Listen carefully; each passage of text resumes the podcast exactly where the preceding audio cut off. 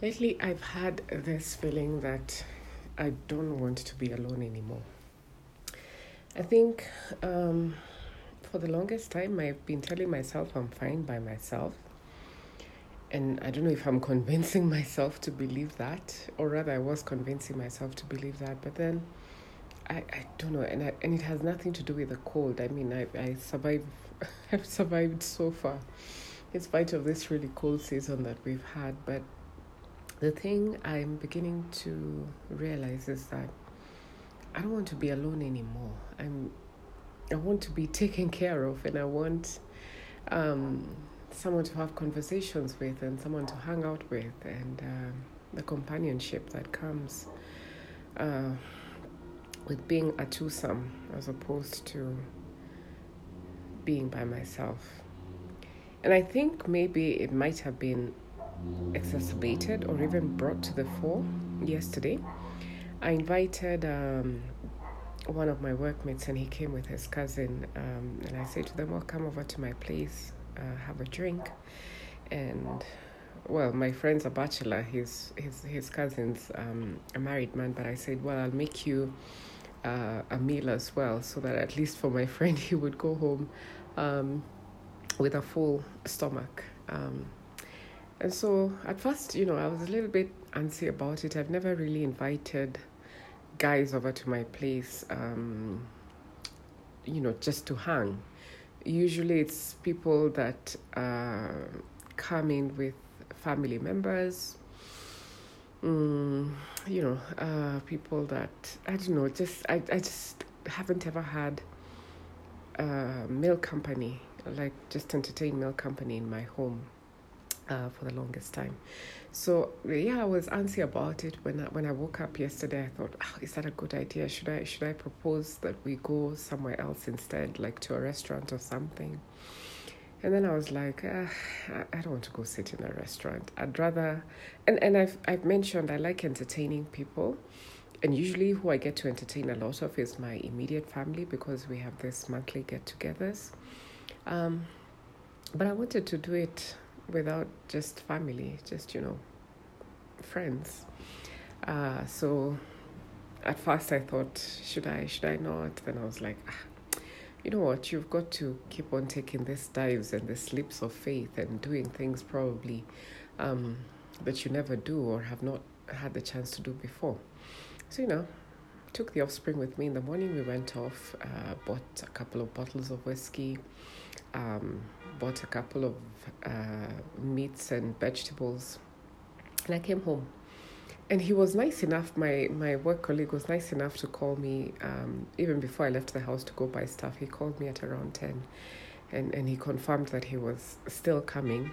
And he said, oh, and, and by the way, I hope you realize I'm coming with my cousin. I said, well, you guys are two peas in a pod. I wouldn't expect you to be here without him.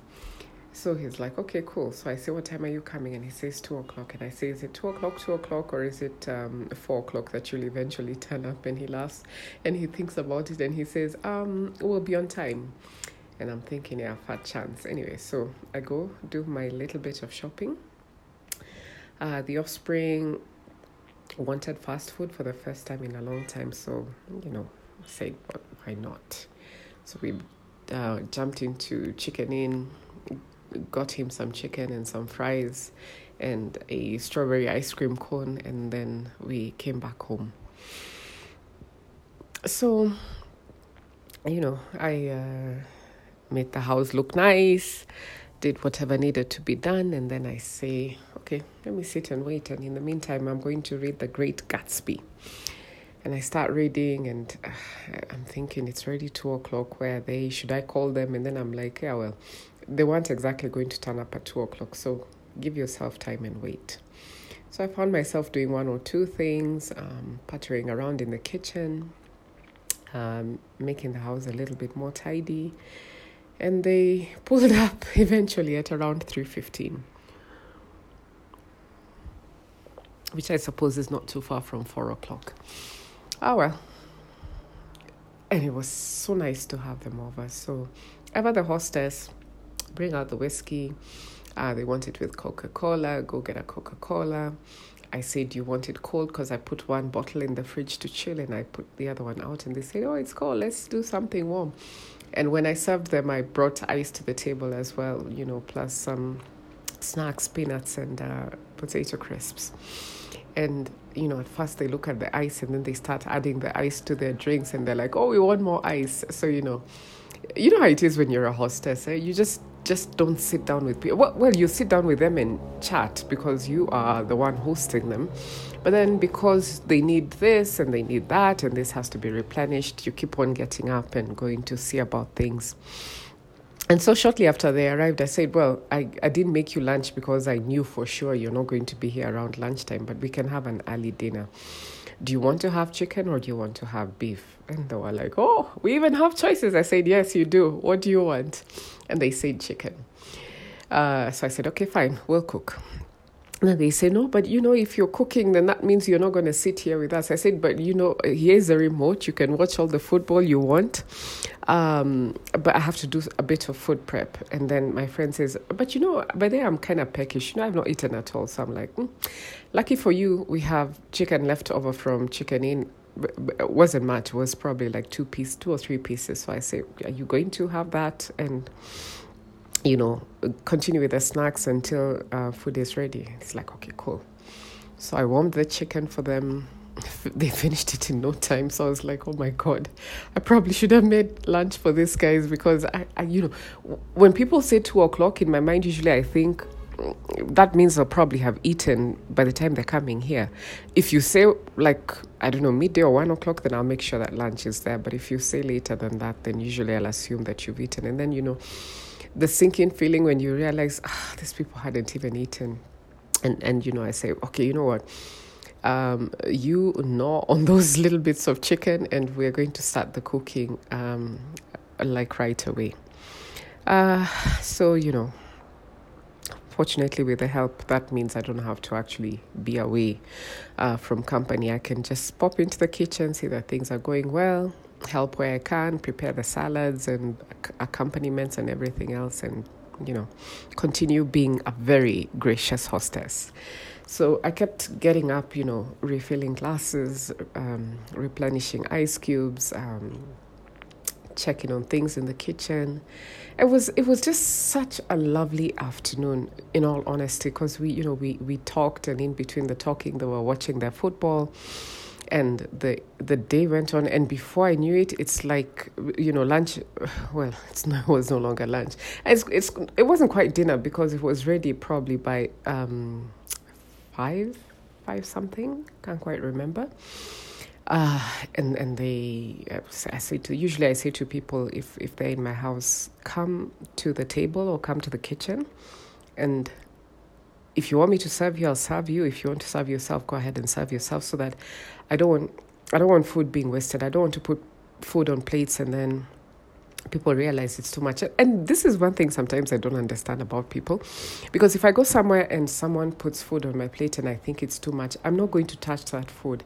I'm going to say to them, give me another plate. I would like to take off what I cannot eat. Because I find it atrocious when people accept a plate of food only for them to leave it right there. And then you have to toss the whole lot in the bin. Because if if, if you're a visitor in my house, I mean, if you if, if I've served you um, a chicken breast and a chicken thigh, and you decide you're eating the thigh and you're leaving the breast there, I, I can't recover it. I mean, I have to toss it in the bin because you're not part of my household. So I'm not going to pick food off of your plate um that you already touched and um, reuse it or serve it again. I can do that if it's my offspring, you know, that's not a big deal. If it doesn't eat something, I'll eat it. But if, if, if someone's come from out there, you know, you just don't do that. Um, so, you know, I say to them, come to the table so that you put, you, you put uh, whatever food you can finish. So they came, put the food, um, sat down and ate, and they were full of really good comments and compliments about how good the food was, and delicious and nutritious, and um, it was quite a variety. It, I don't, I don't even know whether to call it a variety because it was, it was ugali. I hate ugali, by the way. It was ugali, you know, and for me, I think if it's dudes, probably ugali is what's going to serve their interest. So it was ugali uh, with spinach and um, chicken. And then I had a side of avocado slices and another side of a um, bell pepper tomato um, salad. So, you know, they, they were really happy with the food, to be honest. And I think they were really happy with um, how that evening went in general. And all too soon, my, my, my workmate is jumping up and he's like, oh, you know, thanks for hosting us. We need to learn. I'm like, wow, what, where, hey, where are you going? And he says, you know, it's eight p.m. Huh? I'm like, what? As in, honestly, I had no idea.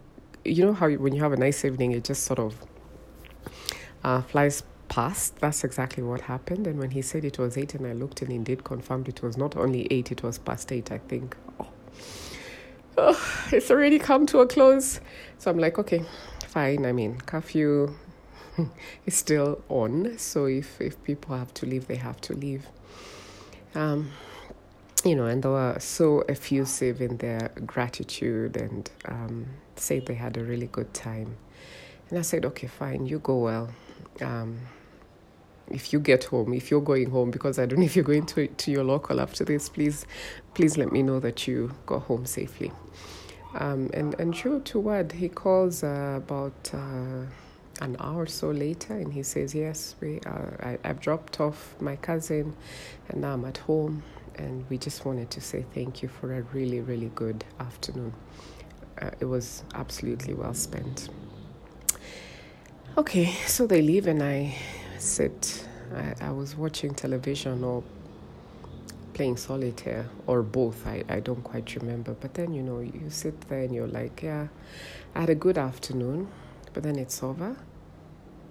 And the rest of the evening I have to spend by myself. And obviously, I'm spending the night by myself, and tomorrow I'll be by myself, and so on and so forth. And it just... It just struck me the way it's been striking me, I guess, for the last couple of days. I hate it. I hate not having company. I hate not having someone to talk to. I don't know. I feel like I'm going to have to do something drastic to get over this period in my life. And that something drastic is not...